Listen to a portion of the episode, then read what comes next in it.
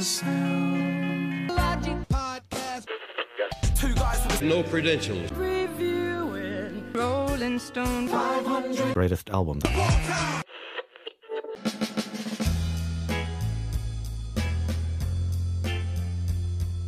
Welcome back, everyone, and thanks for joining us again here on the Sound Logic podcast. And today we're discussing album number 43 on Rolling Stone Magazine's Top 500 Greatest Album list. This is The Low End Theory by A Tribe Called Quest.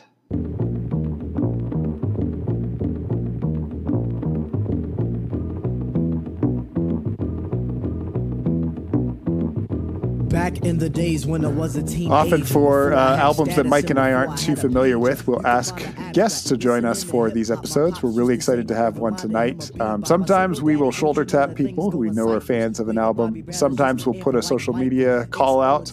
And uh, this time I actually did a bit of Facebook stalking, did a search for a tribe called Quest, and found out that I've got a friend who's actually written some beautiful Facebook posts about this group and the impact they've had on his life. So I'm really excited to have uh, my friend Manuel Rosaldo here with us. Um, he is the assistant professor of labor and employment relations at Penn State University, and Dr. Rosaldo, I guess I should say. Um, but I know him uh, for far more than that. Uh, we're sort of kindred spirits, I guess, Manuel, in that we are both people who show up in lots of different places in lots of different ways, and it's been amazing to see our paths cross from time to time. I think our first interaction was at a, a bike trip send off that Pennsylvania Interfaith Power and Light organizes. Uh, a state college to Washington, D.C. ride every year. You rode up on your bike to see what this was all about. I was one of the cyclists heading out of town, so we made a date to meet up at um, Webster's, drink coffee, and get to know each other a little bit more. And through that, I've figured out that you show up in lots of different kinds of ways, especially in the labor um, and fair wage movement. Um, Mike, can you guess how low Pennsylvania's minimum wage is? Something ridiculous like seven twenty-five an hour or something like that. Maybe it's not even as high as that these days, but um, Oh, I thought you were going to get me to guess. Unfortunately, that's right. Seven twenty-five. Yeah, 725, so- 283 for uh, for tipped workers. 283 uh, so that's a that's a, not even a big mac's worth of uh, of uh, pay there for for that um, and uh, so yeah having a person like this who i know cares about justice cares about equality and cares about music is someone right in our wheelhouse and um, thank you so much manuel for being here for being able to give your voice to this uh, album uh, one that mike and i know little about and we're happy to have you here Thanks so much, Ben. Uh, I really appreciate the uh, introduction, and I and I really appreciate uh, who you are in in our community too, and, and the fact that you are also someone who shows up in so many spaces. a lot less since I've switched uh, to being a stay-at-home dad these days, but uh, but I still have my heart out there, even if my physical body's not always. I I I, uh, I can I can appreciate that too, and I, I would love as a as a new father myself, I would I would love to uh, pick your brain about that at some point. yeah. Yeah, absolutely. Let's do it. Well, we can get going here. I don't know. I feel like there's a bit of a bromance going on. I don't want to give you guys a few minutes, maybe. I mean, not only that, we found out off mic before we began Oh, yeah. that uh, Manuel has some uh, ties to Listowel, Ontario, of all places, which is where Mike was born, which is Yep. kind of amazing. So we've got um, Amazing. Three people with Canadian roots here, uh, Canadian connections at least, and uh, we'll try and talk through an album uh, of hip hop artists not from uh, Canadian roots, but uh, we'll see where that takes us. Absolutely. Uh, Let's just kick things right off and go into some details here.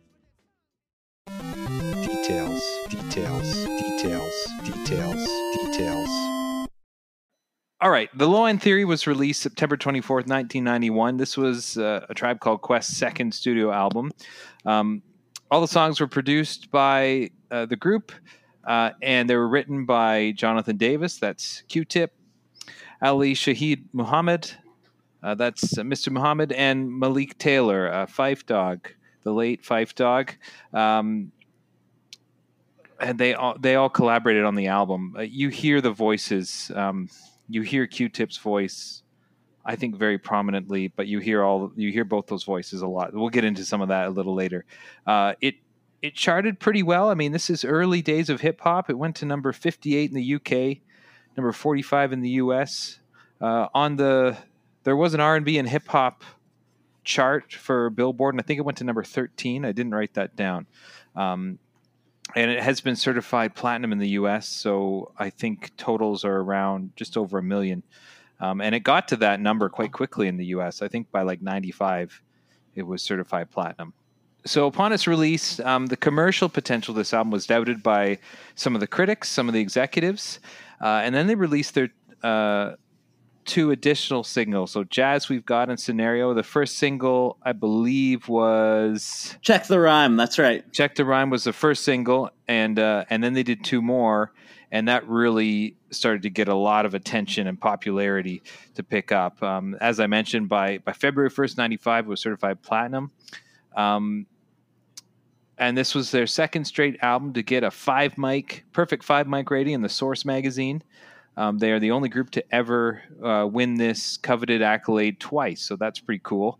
Yeah, the Source magazine at the time was uh, the most important hip hop magazine and getting this coveted five mics uh, was like it's like the holy grail. Nobody gets that. You hear lots of people rap about it, uh, about how they want it, um, but this group actually got it on their first album, got it on their second album, and their third album was also uh, arguably uh, even even better, and and and probably should have gotten it too. So they they just it's like like hitting hitting grand slams their their first times up. That's really cool. Mike and I were uh, seven turning eight when this album came out. Uh, eight turning eight turning nine, something like that. Um, so it was not on our radar. Are you old enough, Manuel, that it was uh, something that you remember as a youngster when it came out? It was on my radar. I was I was eleven um, and and I was just starting to listen uh, to the radio, and and I definitely remember scenario was was such a and it's it's regarded as kind of possibly the best posse cut where you have a bunch of rappers on on the same uh, song uh, possibly the best of of all time. And so so I just remember that song um, and then it was maybe a year or two later that my brother, uh, my older brother, he's four years older, uh, bought the tape, and and I I dubbed the tape off of him, and uh, and and it was it, it, blew my mind. I mean, I, I, it was it was probably my favorite album at the time. Awesome. So that was that was my that was like my my eighth grade jam, I guess. I was a little bit late to it, but uh, but I do remember it. That's awesome. On this album, uh, this is known as where uh, Phife Dawg really, really made his his breakout debut. Um, he was barely featured on their first album, and he almost quit the group after being diagnosed with diabetes in uh, in 1990.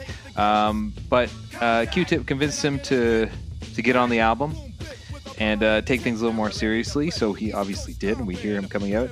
They had a third rapper, Jarobi, and he left the group. And so the songs mainly go back and forth between uh, Phife Dawg and Q-Tip, which is a really cool dynamic. There's some legend of like the two of them bumping into each other on the street and um, sort of Q-Tip turning to him and being like, um, "Are you going to take it seriously?" like we really need you to commit like are you going to take it seriously and him being like well last the last album did pretty well. I guess i guess i'm all in kind of like that sort of thing that like breaking point where it could have gone either way. And uh, a legend of like you know what might have never happened had he just sort of been like nah nah I'm, i got other stuff to deal with right now i'm done. And the two of them, it, it actually we we were uh, before the podcast uh, started. You, you, were talking about uh, your friendship with each other, and yeah. and it made me think about Q-Tip and and Phife because they knew each other since they were. Uh, four years old. They they grew up huh. in the same neighborhood in, in Jamaica, Queens. They went to church together, uh, and apparently, when uh, they were about nine or ten, Phife started listening to, to hip hop and and uh, said to Q-Tip, uh, "We we can do this," and uh, and convinced Q-Tip to start rapping with him. And they recorded their first demo when they were, uh, I think, just 12 years old. Um, and Wow. uh, and so they so so the chemistry you, you feel between the two of them on this album, you know, is the is the product of of a real deep organic uh, friendship. Um, and and somehow it, it translates just beautifully into the music. I, I definitely got that sense. I didn't know any of that history, but you really feel a connection between them. It's so smooth and and and just a, you can tell something else is going on there. That's really great. Yeah, and you know, they're like I said, their first three albums are are, are heralded as as classics. Their fourth and their fifth album, uh, not so much. They were commercially successful, but nobody likes them as much. And and what we learned in retrospect was that there were all of a sudden there was a lot of tension and distance between the two of them. And despite them trying to cover it up in the albums, uh, um, they, they somehow the, the albums didn't have have the same cohesiveness and uh, and and uh, you know so, so a a piece of the magic I guess was was lost um, so so it, you know just just gives more appreciation for uh, for for this this time during low end theory when they were really clicking Mike, you mentioned earlier the um, the hesitation. The studios weren't quite sure what to make of this album. Um, I, I watched a very short clip from a, a documentary on sort of a looking back on this album this week, and they were saying it was a prominent hip hop artist who came along a little bit later who was saying there was some concern because they knew that they were sampling uh, from older jazz records that they were trying to be um, a little bit more mainstream and a little bit more radio friendly, and that it was just going to fall flat because it was it was not going to have the edge of their first album. It didn't have the same feel as their first album; it was dramatically different, but um, people latched onto it in a way. I, I I don't think that anyone looking back would say it was because it was more commercial, but maybe you would be able to speak to that, Manuel, as someone who knows their canon and knows that arc. Um, does this one have less street cred, or or does it have more sort of pop radio sensibility than their other albums, um, uh, or is it just like really really good? Yeah. Um, well, what what I had heard was that their their first album it it it did well, but not as well as as they were hoping for. Um, Okay. And this is their first album was one that they were working on since they were like fourteen or fifteen, and uh, for many years, and um, and Q-Tip. Uh, who's really the visionary of the group, and he's he he raps and he he works with Ali Shaheed Muhammad on the beats, and he he just uh, said we need to uh, reinvent ourselves and do something radically different uh, from any sound uh, that's out now, um, and uh, and so what they they did they they they got a lot more complex with with the sampling and they and they went back to these bebop records uh, that that their parents listened to.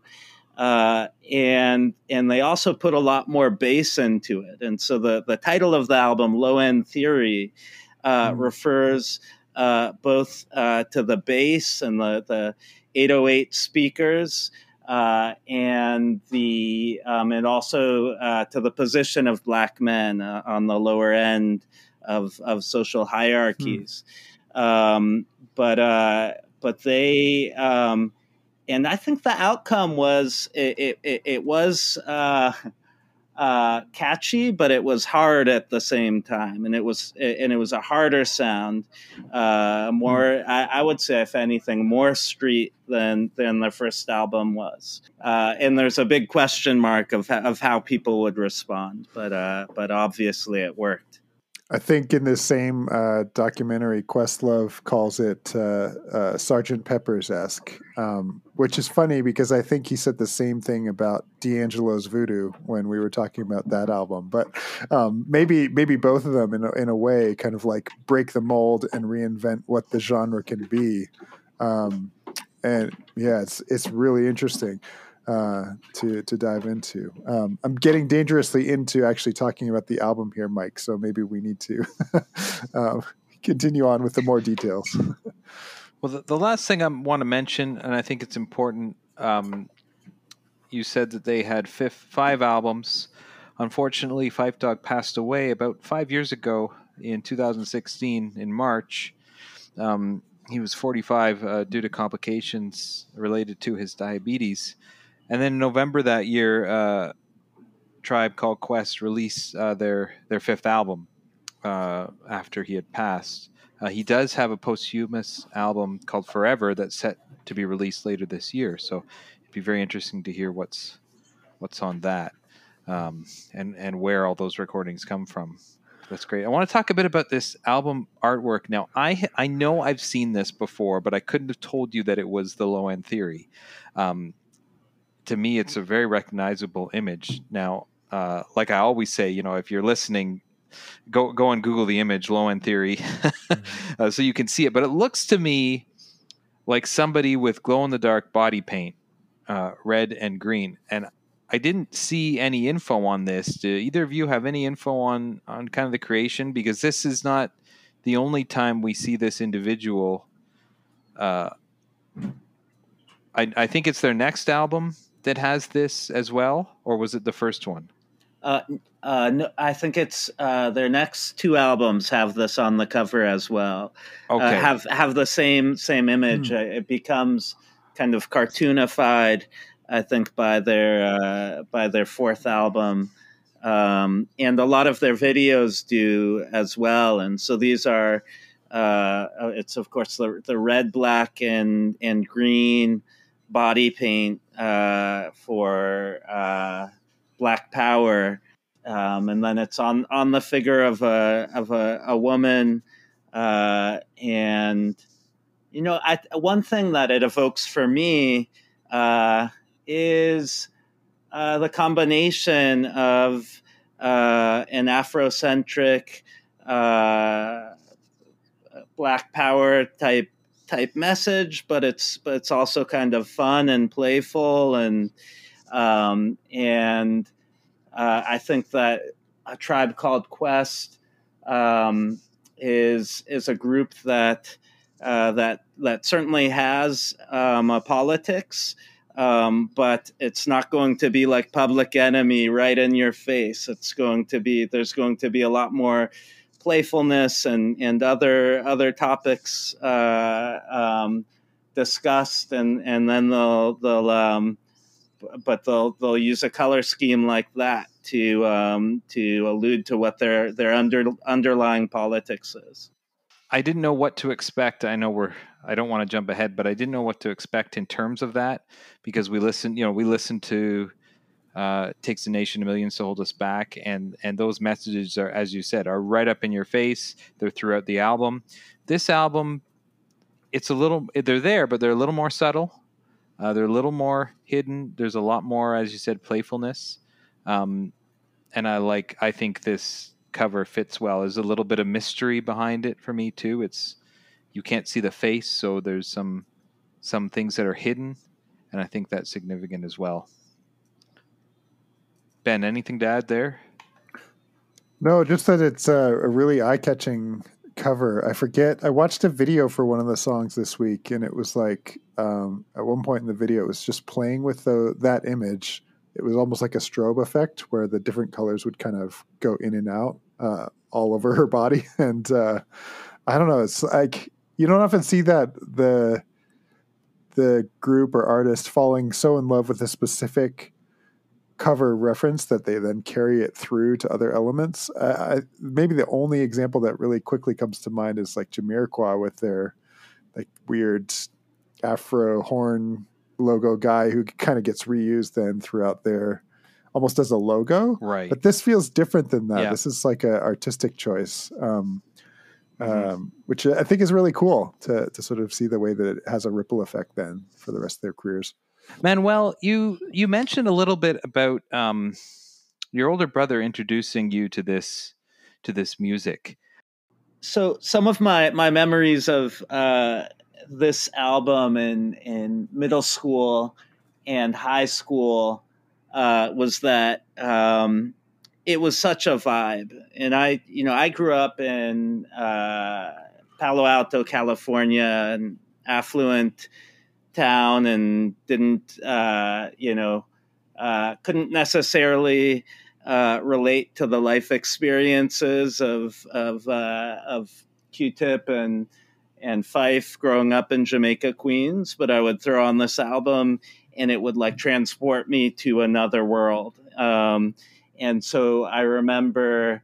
Uh, you know, I remember painting to it. I used to paint with watercolors and cartoon, and uh, and it was the type of album you could you could just throw on. You didn't have to skip any of the tracks, uh, and um, and it was it was just it was such a, a, a deep feeling of I, I, transporting me to whatever feeling the uh, musicians were, were were trying to create, and it was which was generally a good good feeling. You know, it's a uh, you know Q-Tip talks about about positivity, not negativity, um, and so this was kind of my my happy place. And and when I was angry, I would I would throw on you know Dr. Dre or something else to uh, to feel those those feelings. But you know, I have memories of walking in nature to the Baylands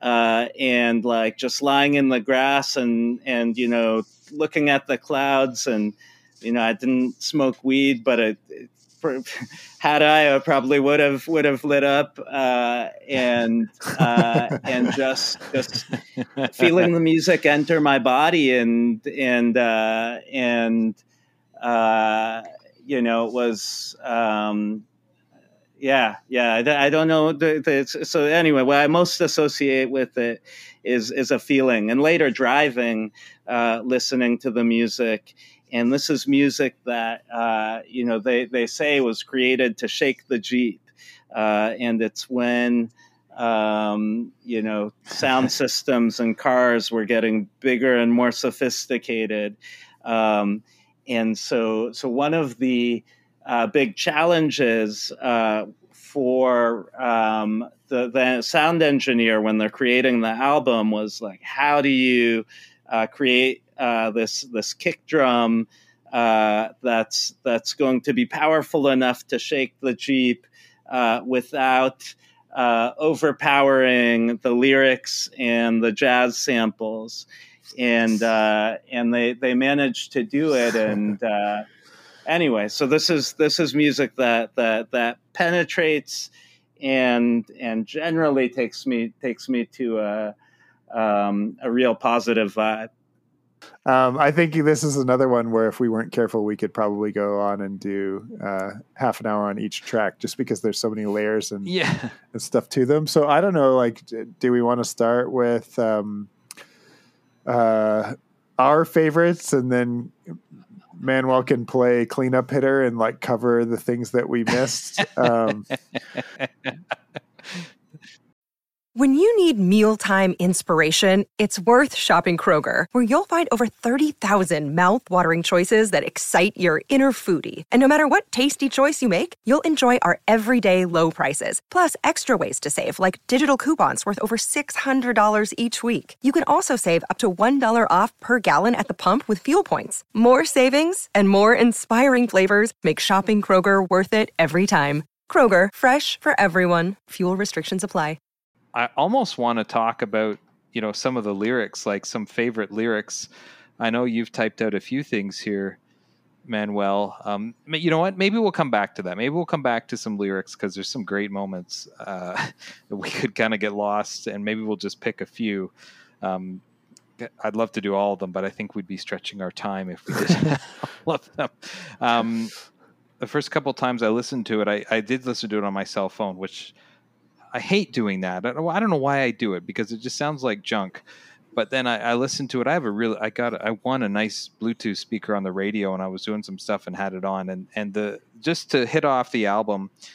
And I'm glad you mentioned the. I didn't think about the correlation between the name of the album, The Low End Theory, but it's starting with uh, an upright bass riff.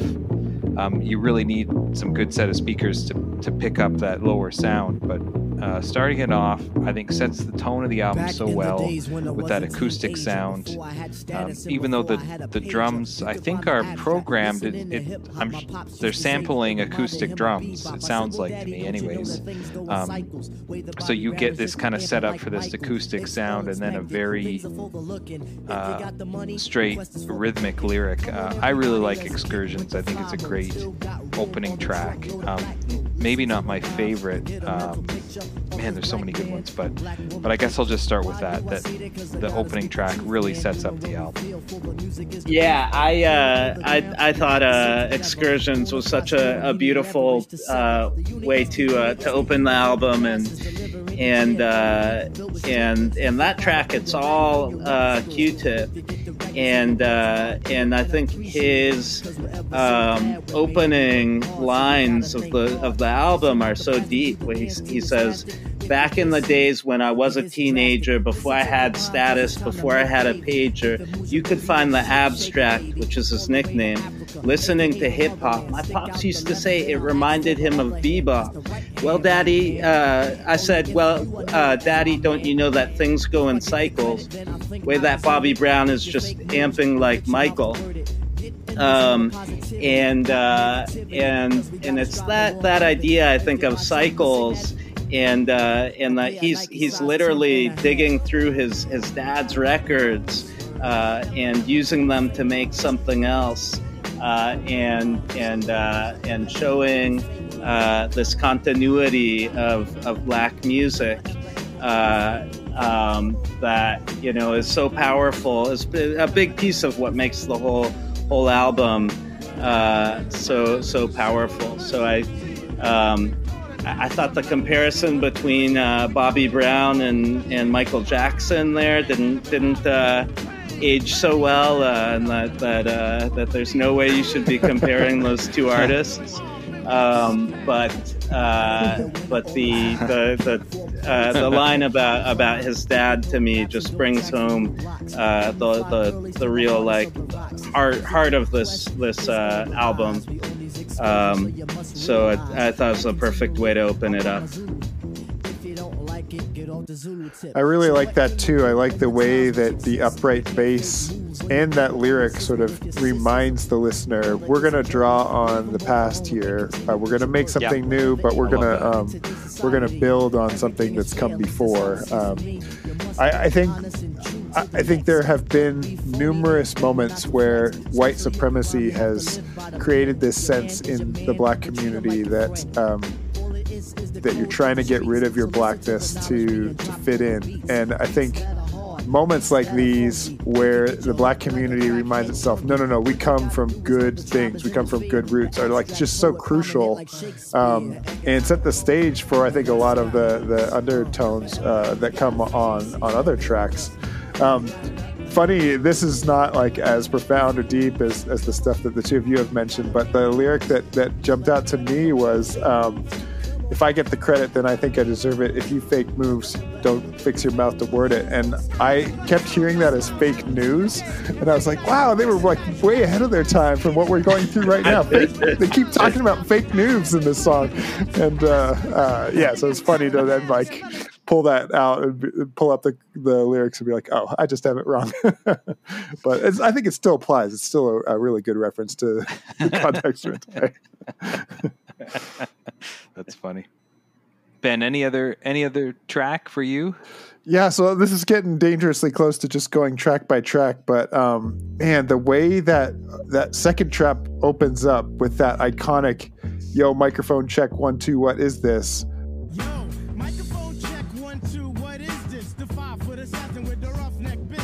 That line I feel like I, I've never listened to this album before. I knew that line deep in my soul somewhere, almost as if like this is a thing that someone crafted that just like is now what the genre is supposed to be. Like that that line just has so much iconic weight that um, you know it's part of the ether of what hip hop is. Uh, and, and so to hear it in its origin was like jarring, almost like, oh, this is where that's from. Wow. Uh, I, I don't know, kind of an, uh, uh, shows my ignorance, I guess, about the genre, but um, wow, just a, kind of a, a, really cool way. And I, as much as um, the first track is just an incredible uh, table setter for this album to sort of introduce you to the journey that you're going to go on, I think there's like a drop in tone on that second track that that shows just the depths that they're going to go um, to. Um, and bugging out, I think, is just a really great follow up to that opening track to to kind of set the table together, I guess. Um, yeah. And that that lyric is uh, Phife Dawg's first lyric on the on the um, on the album, and and and that's kind of that's kind of his introduction to the world, really. Um, so it's uh, uh, and it's the start of on the album of this this dynamic interplay uh, and call and response between uh, Phife and Pith. Um, so I I, I yeah. think uh, um, you're right. That is a real big moment uh, on the album and kind of an amazing one too. The at least how I understand it, he kind of scribbled the lyrics together on a, on the subway on the way to the studio. Showed up late, and they're like, "Where have you been? The mic's on. You're up." Like he just sort of like sweatily walks in and starts the, into that track, and that's what we get. This sort of iconic moment. Um, it's brilliant to sort of like think about that as it's. Uh, I don't know how much of that is sort of legend after the fact, but but pretty cool that that's that's from that moment. A lot of this album, it, it really sounds like a New York cipher with you know a bunch of rappers coming yeah. together and and uh, and improvising. And and from what I understand there was a lot of freestyling uh, that went into the lyrics. And you can and you can hear it in the in the lyrics that there you know there are a lot of non sequiturs and and and types of connections uh, that um, that they're that they're drawing uh, because they're they're just riffing, uh, which which uh, you know mm-hmm. gives uh, the the whole album this this very uh, fresh and and spontaneous feeling. Maybe it's less less coherent politically, in part because of of a, because because of the freestyle nature. That's not like they're there's a they're, yeah. they're carefully uh, crafting um, you know what they're what they're going to say in in each stanza and and uh, you know how what what story they want to tell in each song. A lot of it's it's been you know has this very spontaneous feel.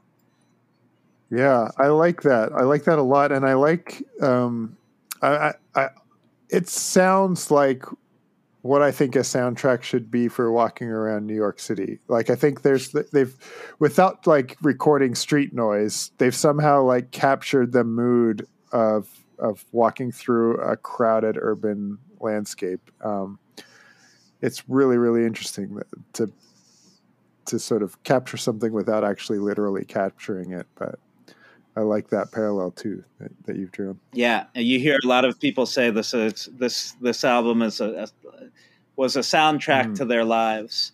Uh, I, I, think for mm. just that reason.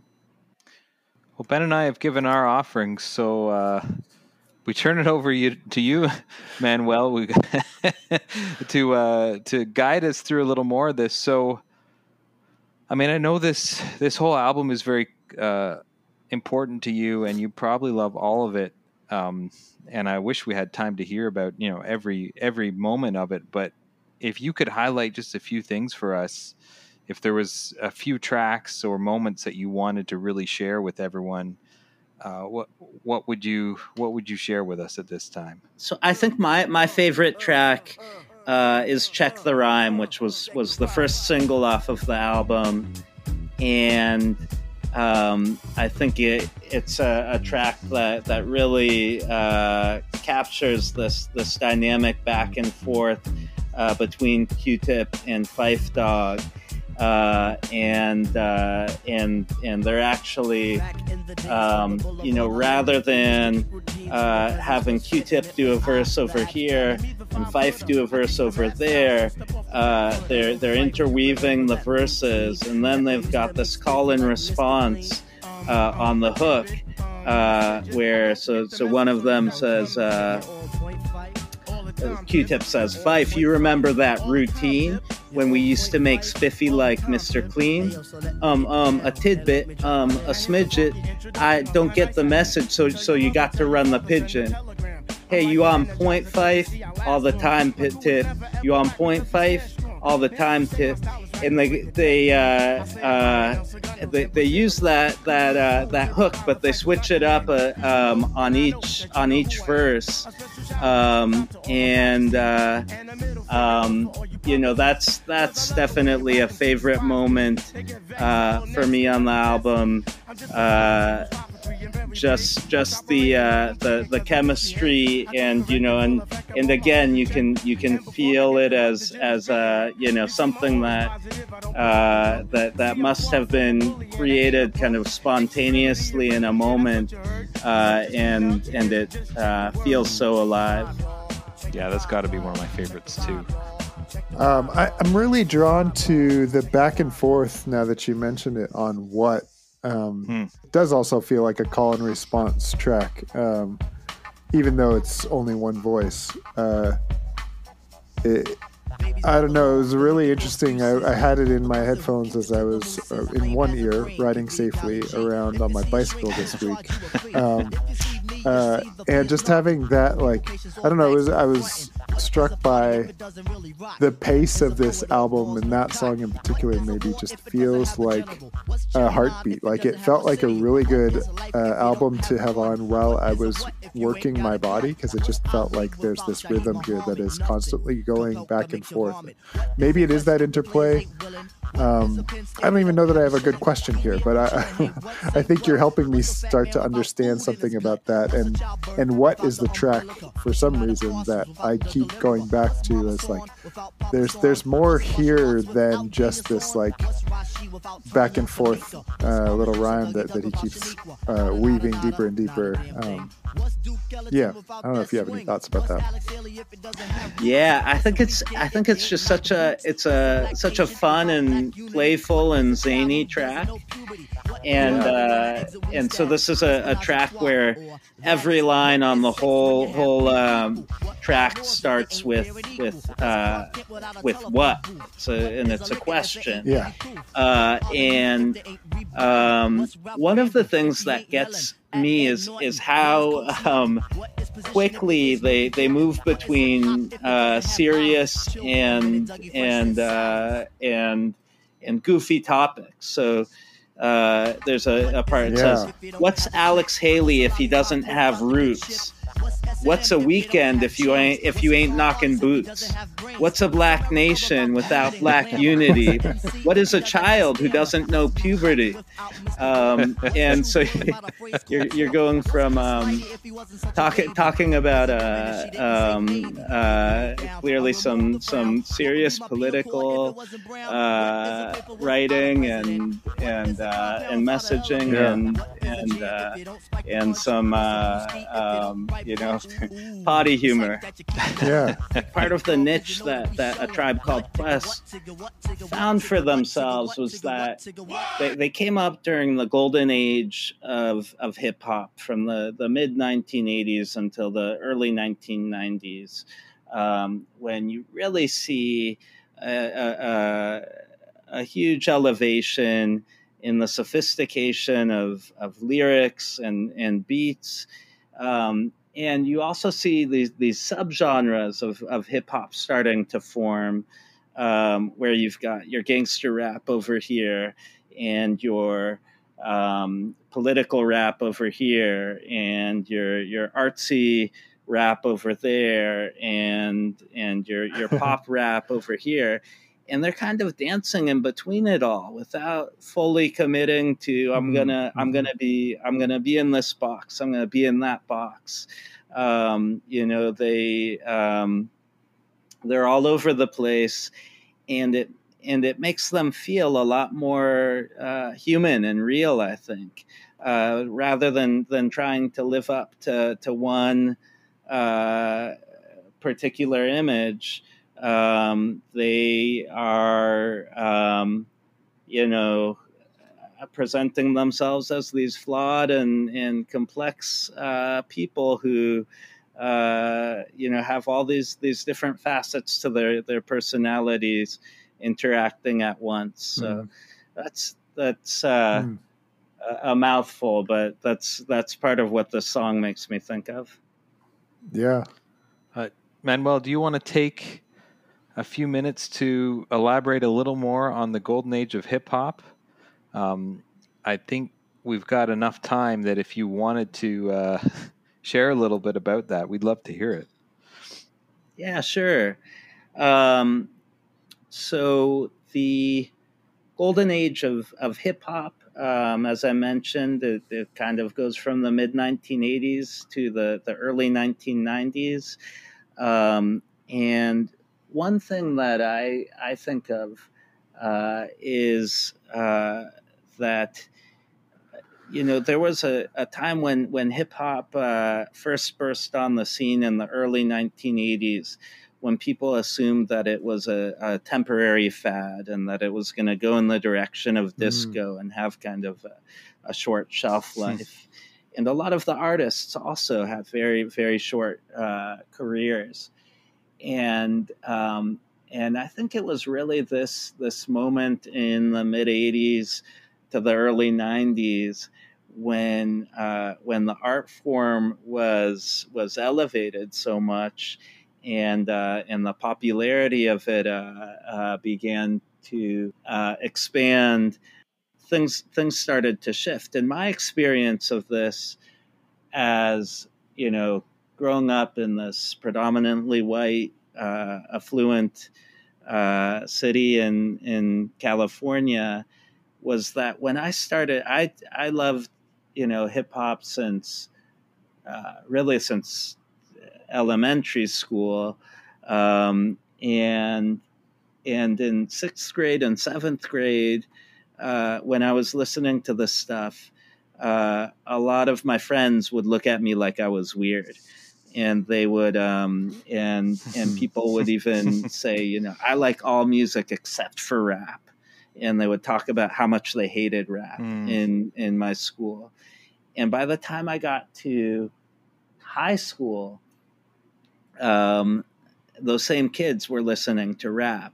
And by the time I got to college, uh, mm. you know, uh, and I, I, started traveling abroad, it was like everybody was was uh, was listening uh, to to rap. So anyway, I'm I'm going on a, a, a tangent here, um, but I, I do think this this album is is uh, is part of this this pivotal moment um, in in the art form when when the art form really could have gone in another direction and uh, and mm-hmm. uh, and it, it was a, a, set of artists who who who innovated it and uh, and um, and showed you know uh, what what the what the actual potential of of of the music was, and in in my,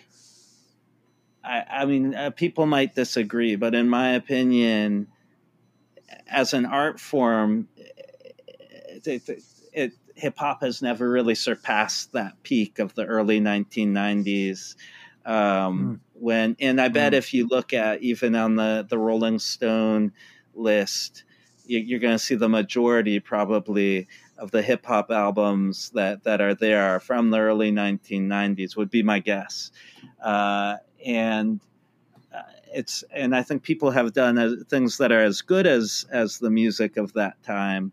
Um, but it's uh, but you know that that was um, you know the the the real the real uh, transform transformational moment. Um, and that's that's one of the things that makes this album uh, so exciting. See, that's why we need these guests on the program because that provides us with a context that Mike and I don't have as people not in the genre, in the space to to sort of understand where it falls in history and how it fits with with um, the rest of the canon. Sort of, um, yeah. I think we're seeing um, the lists. I think you're right. The so far, at least, there is a lot from that era. There's also a decent amount that is from the last five years. Um, I don't know if we're seeing like another resurgence here currently, um, but Kendrick Lamar, especially, and Kanye, both of them have a decent number of albums um, that probably are going to start to skew that number a little higher. Um, we'll see as we go um, how it how it holds up, but yeah. One reason I think that that might be is that a lot of the artists who came out in the early 1990s, uh, they they didn't go away. You know, like the Jay Z's mm-hmm. and the Nas's were still making dominating uh, the rap game and the Dr. Dre's all the way through the first decade of the 2000s, and it's almost yeah. like like they those those artists uh, had to had to fade to create the space I think for for mm-hmm. another generation of artists like Kendrick hmm. Lamar mm uh, to to come out and uh, and and uh, and and move move the, the the genre in a new direction. Um, so anyway, that would just be be one one uh, hypothesis of why why we might uh, be seeing uh, um, a, a, bit of a renaissance in, in hip hop there was also some awareness, I think, of the the chaos of the Biggie and Pac deaths, and I think like a, a recentering and holding on to the artists that they valued in that era too. That I'm guessing um, the tragedy of their lives being lost probably raised up the ones who remained to another level as well and held them in the in the limelight a little bit longer, perhaps than if it was a fuller sort of field if they had both survived. I, I don't know. That's another speculation. But um, Mike, looking in the other direction, um, you're you're a, a, jazz connoisseur in a way that I am admittedly not. Uh, were you able to pick up samples from this as things that oh. you've listened to on jazz radio, or is it? Um, I I'm not nearly that uh, that familiar. Um, there no, I wasn't able to pick out. I, I, mean, looking at the list of samples, I recognize some of the names oh, okay. of the artists and some of the names of the tracks. I'm sure if we had an expert like our, our good friend and former co-host Jason Crane on, I, I bet you he'd be able to pick out some of it because he's kind of lived in that world for a long time. Um, but uh, the, the only one I picked out was when uh, Q-Tip starts to sing uh, i'm leaving on a jet plane. I'm leaving i'm leaving i thought he was going to sing the whole thing. So that uh, that's not a jazz song um, but i i picked out on that. But uh, no i i don't think i was able to i mean some samples can be so tricky yeah. um, because you know you you you play with pitch you play with tempo you play with tone uh, compress it, you know, do all sorts of stuff. Um, and that's, I think, one of the the beautiful things about sampling is you get to be. When I was younger, I was I was really down on, you know, because I played acoustic instruments. I played saxophone in band. I learned the acoustic guitar, and and I remember we were really down on hip hop artists and on sampling because it was just stealing. Um, yeah. As you and I have been going through this journey and listening to all these wonderful albums and these artists and sampling, I'm hearing it with new ears, and that it's it's it's like taking a paintbrush and dipping it in paint and mixing it around. Like that's what they're doing. Where they're taking pieces of this music and then they're just playing. They're playing as a sculptor would, or an artist, or or anything, and, and just experimenting with it. You know, maybe hours and hours and hours in the studio with one sample, just tweaking it and playing with it and having fun with it. Finally, you get it to the pitch you want, and you build your song around it. And I think that's uh, just really, really fun. And I think there's great artistry in that. And I'm glad that I'm able to see that with with new, with an open mind. Uh, more than in my uh, stubborn youth, not able to enjoy that because um, that great uh, website that you turned us on to, uh, WhoSampled uh, Manuel, thank you for that because you can click on the sample and then it'll tell you, okay, this sample is at 39 seconds in, and you can go and hear where they took the sample from. And you can go and listen and go, oh, well, that's, but that's two steps higher. Well, they've slowed it down and pitched it down and had it all mixed together, which is exactly what a DJ would do. Exactly what a DJ would have done in the in the mid '80s. That's how hip hop started with a guy with a bunch of old classic vinyl, and he's got one deck slowing this down. He's got another deck speeding this up, and got the. That's what they're doing, and um, wow, you really got me going on a rabbit trail there, you know, I've heard Q-Tip say we we uh, we didn't know how to play the instruments, and uh, and so we turned the records into our instruments, and uh, Yep, and made I that. virtue out of out of necessity, and it's you know, almost reminds me of soul food in that way that that you know people are working with the scraps uh, that that they they're given and and turning it into something fresh. Um, but uh, the the other thing about Q-Tip uh, is is that he uh, was able to, uh, or supposedly according to his engineer um, Bob Power, uh, that he had this mind uh, for samples where he could um, think about what three different samples would sound like on top of each other, and uh, and and Oh, do it all in his mind when the technology wasn't there.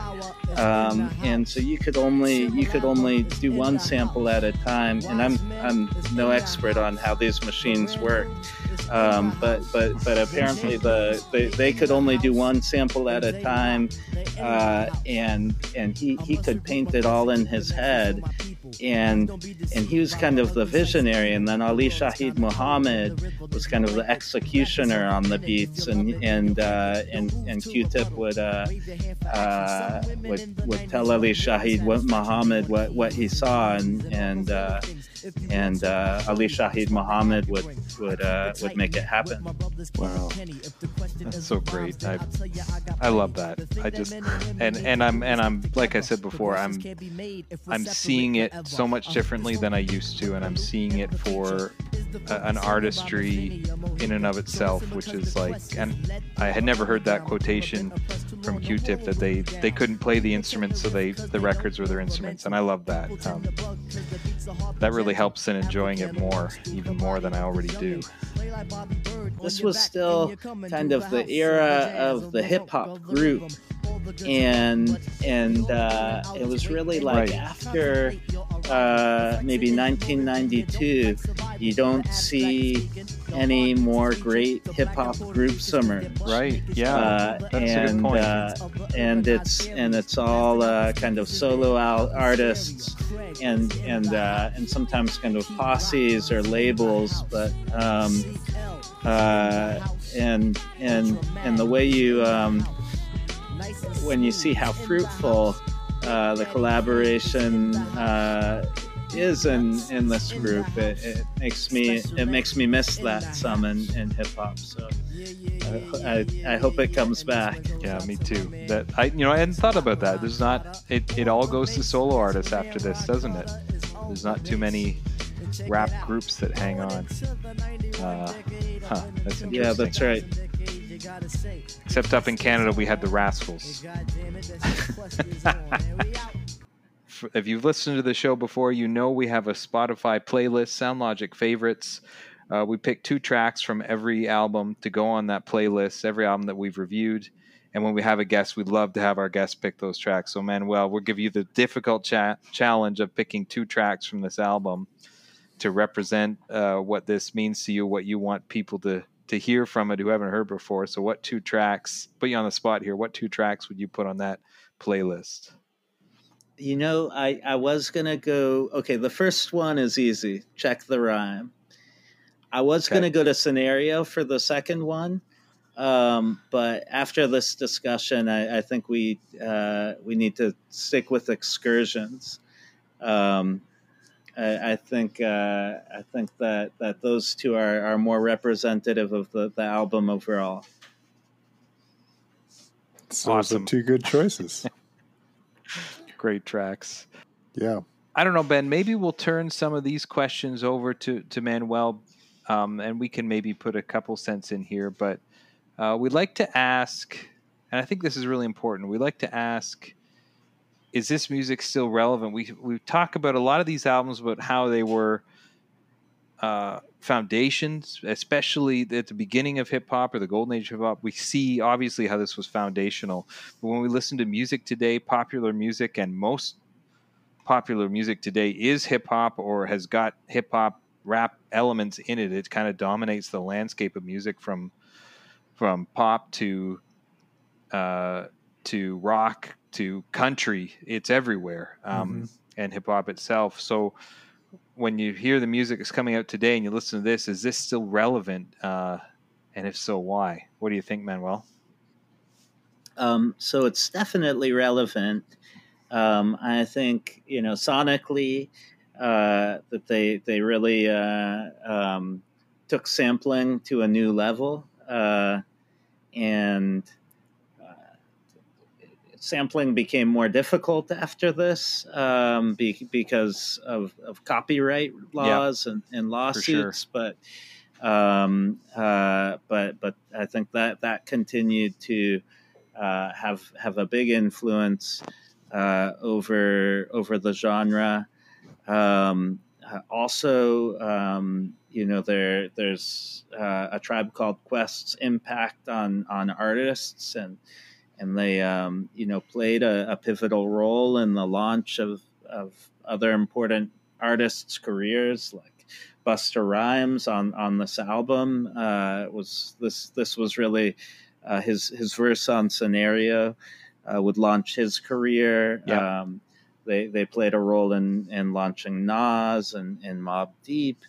Um, but they also influenced a lot of subsequent uh, artists um, you know, from from Outkast to Eminem to Kanye West to Kendrick uh, Lamar, um, you know, uh, artists who don't necessarily sound like Tribe Called Quest, but but were inspired by the creativity. Um, and and constantly reference a tribe called Quest in their songs, actually. And then I also think um, that what they did, I think, in breaking down some of these sub genres of hip hop, and that you have to have your gangsters over here and your political rap over there, um, uh, that that that also uh, is is something that we see happening more and more today, um, and uh, and so I, I, I think this this album uh, definitely has has an endur- enduring impact. I think that's well said and not a whole lot to add. Although I will say one thing. Um, I stumbled upon their um, MTV Unplugged uh, performance, which I was really surprised to find because uh, I don't listen to this album and think, man, this could be acoustically driven. Um, but it, it can be, and it's pretty cool when they do. And it makes me think the stuff they've crafted here is is moldable and um, can can be taken into different shapes and forms. And I think there's something about relevancy tied up in that too. Um, when you've got something that has a life form that can can be transfor- transported, I think that makes it really relevant. Uh, um, even if it does sound a little dated uh, in, in, terms of its lyrical style at, at times. Um, yeah. Yeah, I don't have much to add except I'll say if you, I live in, uh, in a rural suburban town about an hour away from the the largest city in Canada, which is Toronto, and it's fairly. Most people in this town look like me. Um, it's not. It's more diverse than it used to be, but it's not entirely diverse. But if you want to see a bunch of 40 year old white people really loosen up, you put on some old school hip hop and you're going to see a bunch of smiles. People get very nostalgic. And it's fascinating to me that even though we grew up, people listen to rock and country and all sorts of stuff here, but it, but that music was it was here as well and people were getting into it and maybe their parents didn't appreciate it and maybe not all their friends appreciate it but it was it was here. Mm-hmm. and you put it on and everyone in the room will go oh yeah you know like just get right into it. I remember this. And i find that absolutely fascinating and um, uh, so is it relevant? Well I think I think certainly it people still are very nostalgic for it. And now, you know, our age group, people in their early 40s, we're the ones who are starting to come into more executive roles, uh, getting doctorates and becoming professors, and now teaching the next generation. And uh, owning businesses and starting to influence. And we're the ones who are bringing this music up, just like our parents did with uh, the Beatles and all that stuff. So, um, and then if we look at the music being made today, no question, it's a no-brainer answer right there. So yeah, I can't say it quite as nicely as you did, Manuel, but yes, absolutely. Um, and a nice segue, uh, we'll roll into um, kind of. We like to talk about the positioning. This is album. This is number forty-three uh, out of five hundred, uh, which is which is pretty awesome. You mentioned. Um, Manuel, you're guessing that most of the artists, uh, the, the hip hop artists that we've talked about, are, are kind of that golden age. Most of them are. There's some, as Ben mentioned, some newer ones. But I do want to say something that we're at number 43, and this is like what, Ben, about our eighth or 10th hip hop album so far. And yeah, on the like previous that. previous version of this list, that came out in 2012. The first hip hop album on the list was number 48, and that was It Takes a Nation of Millions. And now that album is number 15. So you see, again, a huge shift in diversity, a huge shift in relevancy, in what's relevant to the people.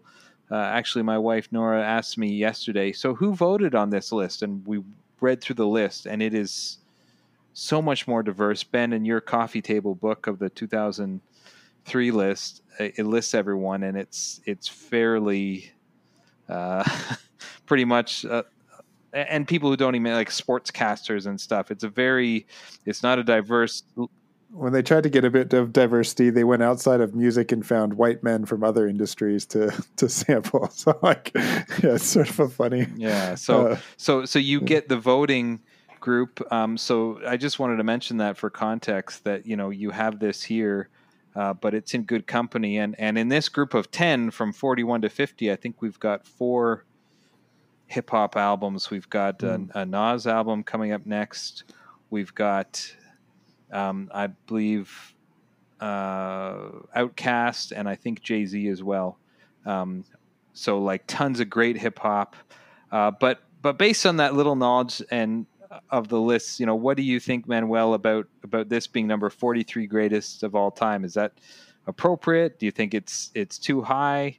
Do you think it could be closer to one? Uh, what What are your thoughts on that? Yeah, um, I mean, I'm I'm biased because uh, of the the impact that my, my personal attachment to uh, to the album, but um, yeah, I'm I'm comfortable with that. I, I don't think uh, I don't think it needs to be. Uh, I don't think it needs to be higher. Um, I, uh, but I, I'm, I'm, uh, I'm proud to see it uh, uh, in, in, in such good standing, and, mm-hmm. And uh, you know, I just, I just think it's so cool that the, that these, these people, they're, they're, you know, as individual MCs, I think you know you you mentioned it's not the most sophisticated lyrics compared to you know these these people you're going to be discussing in the next uh, um, next week's. Hmm. Um, but uh, it's it's it's the chemistry and, and, and the vibe you get when you put them together, and they're they're they're punching above their weight as a as a team, and so I'm uh, I'm happy to see them even ahead of Jay Z and Nas and and uh, and Outkast. I love it. Cool. Anything to add there, Ben? I mean, I, I'm I'm I'm going to use my cop out answer and say, you know, I'm I'm comfortable with it here. Uh, I like it here. Um, I think it I think it fits well. It's maybe not the most commercially successful hip hop album. It's maybe not what people would say is the best, although I don't know how you say even say that, but it's certainly a really good one and a really important one. Yeah, I think it's got a playfulness that um, uh, this is sort of another embarrassing part of who I am, but my whiteness doesn't struggle uh, to find the energy to to deal with the content here in the way that some of the more heavy albums we've tackled uh, uh, is challenged by. Nor does it have the like aggressive in your face gangster rap style. And so I find this far more palatable and and want it to be higher on the list, but I can see that in myself. Um, I, that's a dangerous like step of like saying uh, it's easier for me as a person of privilege to want to push this higher um, than some of the other stuff that we've tackled lately. Um, and so I don't know what to do with with that, right? Like, uh, there's something good in it and also something that I, I, still need to like deal with and wrestle with in myself. So, um, yeah, I, I, I will say that I like this more than most of the hip hop that we have have tackled so far. Um, I really enjoyed this album in a way that I don't think I would use that word "enjoyed" to to describe um, uh, some Wu-Tang? of the stuff that we Wu Tang especially comes to mind. It's like uh, there's greatness there, but it was really hard to to to say that I really enjoyed that album. So, um, yep, yeah, uh, it's it's another one that I'm glad I got to hear, and I'm, I'm, glad we get to wrestle with it, and I'm glad we get to wrestle with it in community, and and uh, and we keep going on this journey together. Yeah, you Manuel, you said the these lyrics are not as sophisticated. And that reminds me, I forgot to mention my favorite lyric uh, from show business. Uh, Go get yourself some toilet paper because your lyrics is butt. uh, I thought I should probably throw that in there before we end. Um, we we love to mention if we're gonna if any if the artist that we talk about has any more albums on this list, and there is one more, uh, number two hundred and one Midnight Marauders uh, comes in there, and I think that's their third album. That's um, their third album. Yeah. Right. So that one comes in, and if I'm not mistaken, that album uh, did not appear on any of the previous iterations of this list. So that's, that's right. a new. Yeah. That's new a edition. new entry into uh, into the Rolling Stone list. So always great to hear that or to see that happening. Yeah. Um, and this album was number 153, so it is it is shot up significantly as well. Yeah. So, so yeah. About 100, 110 spots. Yeah. If you uh, if you enjoy this one, definitely check that one out too. It's yeah. Would you be willing to come uh, back on the program with us in uh, a few years' time when we finally get to that one? when we get there, you got it.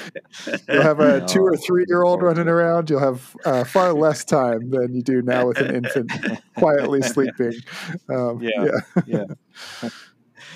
um, well, that brings us to the end of our time together, Manuel. We want to thank you so much for joining us. It's been great to to hear your your voice in this and get to know you a little bit. And we just want to say again, thank you so much for sharing uh, your insight with us. It's it's been great having you.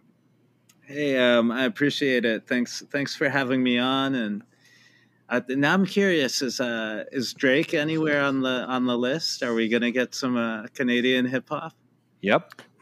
Drake is on. Uh, I don't think he was on any lists up until this new one, but I think there are two or three of his albums on this new list. Um, yeah, we got uh, number 95, 2011's Take Care. Number 367 is 2015's If You're Reading This, It's Too Late. So he's got two. Uh, some, yeah, some Canadian hip hop. Yeah, yeah. Uh, we'll get is... to, uh, well, you'll, you'll have, uh, you'll have some good, uh, good uh, Toronto insight maybe to, maybe right. to share. From the six.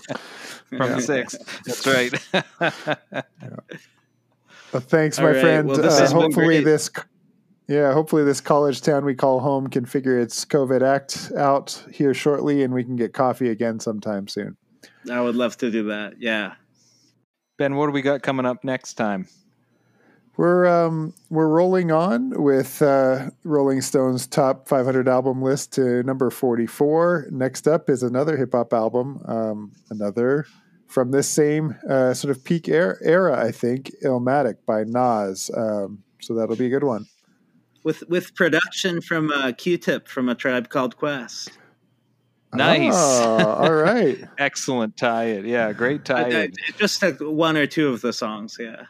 Okay. Right. Oh, that's great. Uh, lots of collaboration between the artists always. Uh, we hope you'll join us again uh, for that episode. Until that time, we hope you continue to be well, that you take care of yourself and those around you, and that you join us next time on the Sound Logic Podcast. Awesome. If you like what you hear, subscribe on your favorite podcast app and write a review. Send us a message at our Facebook page, on Instagram, or through our SoundLogic Podcast Twitter feed. Thanks for listening.